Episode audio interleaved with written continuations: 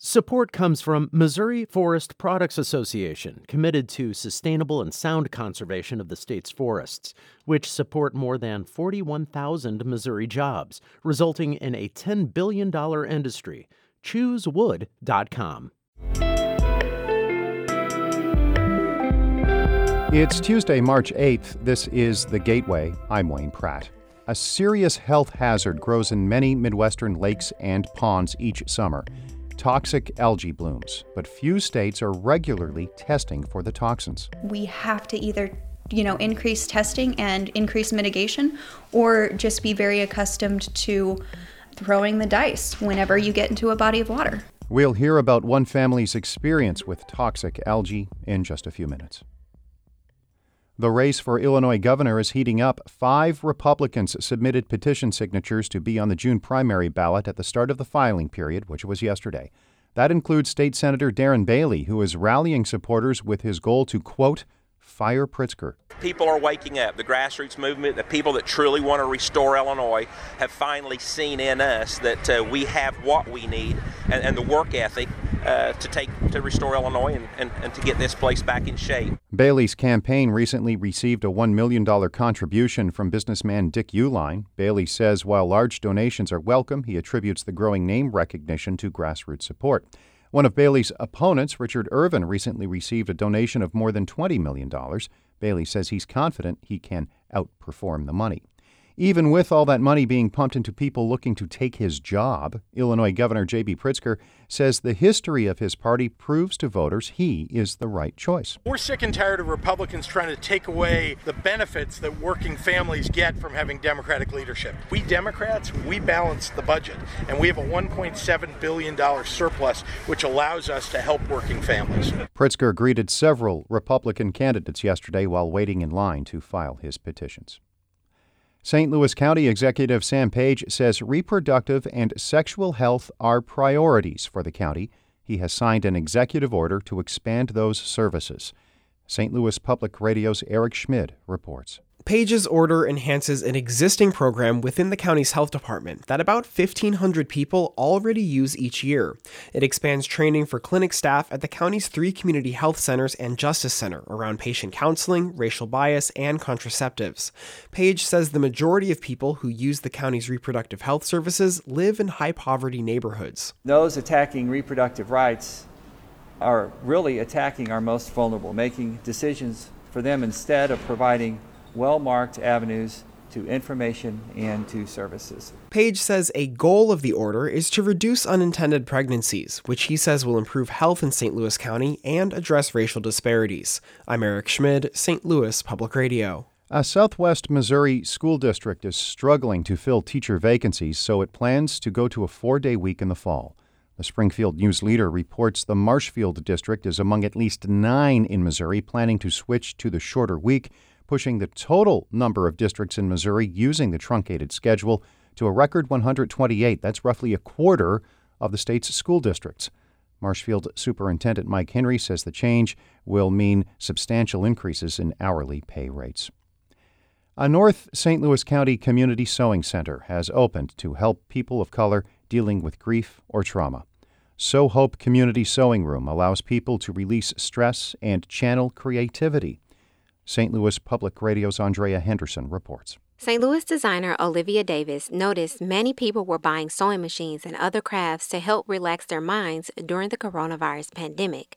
She teaches classes at Sew Hope and says sewing can be therapeutic for many people. Children and adults can take sewing or quilting classes at the Florissant Center.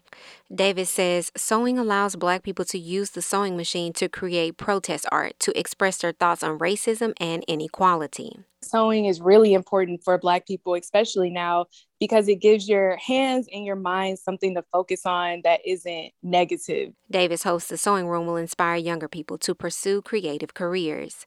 I'm Andrea Henderson, St. Louis Public Radio. Thank you for listening to The Gateway. If you enjoy what you hear and want to make sure St. Louis Public Radio can continue to provide excellent local journalism, then do your part during our spring fund drive. Go to stlpr.org and make a donation of any amount. That's stlpr.org.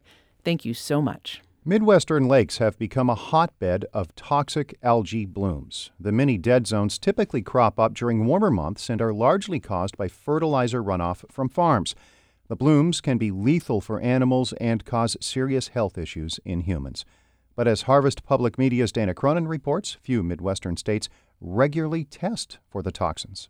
Mandy Miller was excited for her 30th birthday. Though it wasn't the trip to France she had originally planned, thanks to COVID, she had booked a weekend getaway to Lake Centralia in Illinois with her husband and their two friends. We looked on Airbnb and found this great uh, lake house by um, this is just beautiful and it was uh, dog friendly, which was a huge plus for us because we always want to bring our dog. So in September of 2020, Mandy, her husband, and Zeus, their 115 pound golden retriever, loaded into the car and headed out of their home in St. Louis to Lake Centralia. It was an unseasonably warm day, and when they finally arrived, they barely unloaded the car before jumping in the lake. In a video Mandy's husband took from the sandy shore, she stands thigh deep in the water, Zeus wading toward her. Come here, baby bear! That night, Zeus started vomiting. Not terribly uncommon for dogs.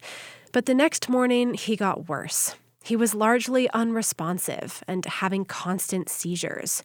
Sitting next to her husband, Austin Elkins, Mandy recalls rushing Zeus to the nearest veterinarian, who advised them to take Zeus to a bigger facility further away. And so we load him back into on my beach towel into the truck, and I remember driving with you there and just asking Zeus to hold on and that we were going to do everything we could to get him help. And when the seizures got progressively worse, uh, I think you and I made eye contact and we started telling him that it was okay, that if he had to go, that he was loved and that he was a good boy.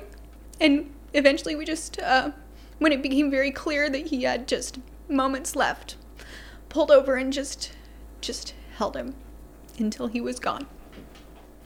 They were stunned. But having grown up in Nebraska, Austin says he was pretty sure he knew what had happened. I had a suspicion early on that it had something to do with toxic algae because it was something in Nebraska that, like, especially in the summertime, lakes were getting closed all the time. Zeus's symptoms were textbook for toxic algae poisoning, and within days, Mandy developed gastrointestinal issues, muscle aches, vomiting, and sores all over her body. When they returned to the lake house, Austin says it looked like someone had spilled neon green paint on the surface of the lake. They called the Illinois Environmental Protection Agency, which tested the water for a toxin called microcystin. The EPA's recreational health guideline for microcystin is 8 parts per billion. The test at Lake Centralia came in at 41,000 parts per billion. But they never would have known that before being exposed because Illinois doesn't regularly test for microcystin in all of its recreational lakes. We're not seeing, you know, close to even close to all the the recreational water bodies in the state of Illinois being tested every year and they're not tested necessarily every week throughout the summer either. Ann Schechinger is with the Environmental Working Group, a research and advocacy nonprofit. She says testing for toxins like microcystin is really spotty across the Midwest, despite the region's propensity for blooms. Blue green algae needs two things to form warm temperatures and nutrients, namely phosphorus and nitrogen, which mostly come from fertilizer laden farm fields. We see algae blooms happening throughout all of the Midwestern states. And it's not a coincidence that these states also are very agriculture heavy states. And yet, states like Illinois, Iowa, Kansas, and Missouri don't regularly test for toxic algae. Schechinger says that's putting their residents and animals at a great health risk. She says more states should look to Nebraska's toxic algae testing program. It turns out a similar situation to Mandy and Austin's prompted that program, according to Mike Archer.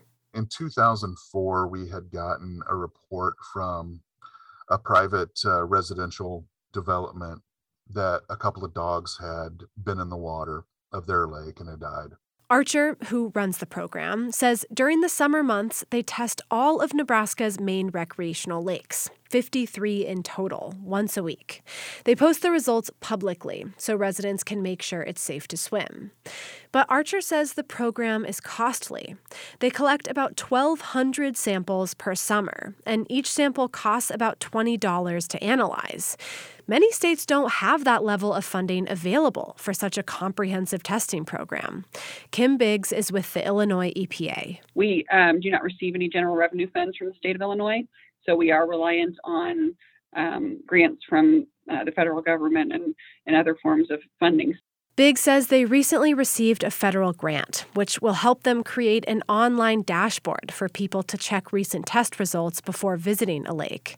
Until that happens, Mandy says she won't be swimming in any bodies of water in Illinois. We have to either you know increase testing and increase mitigation or just be very accustomed to throwing the dice whenever you get into a body of water and i know that i'm certainly never going to do that again after all, she's got a new golden retriever to look after.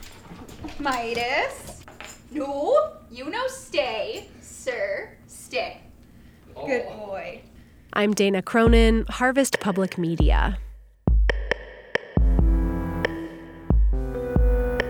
Harvest Public Media covers agriculture in the Midwest. Shula Neuman is the executive editor of St. Louis Public Radio, a listener supported service of the University of Missouri St. Louis. Music by Ryan McNeely of Adult Fur. I'm Wayne Pratt. This has been The Gateway.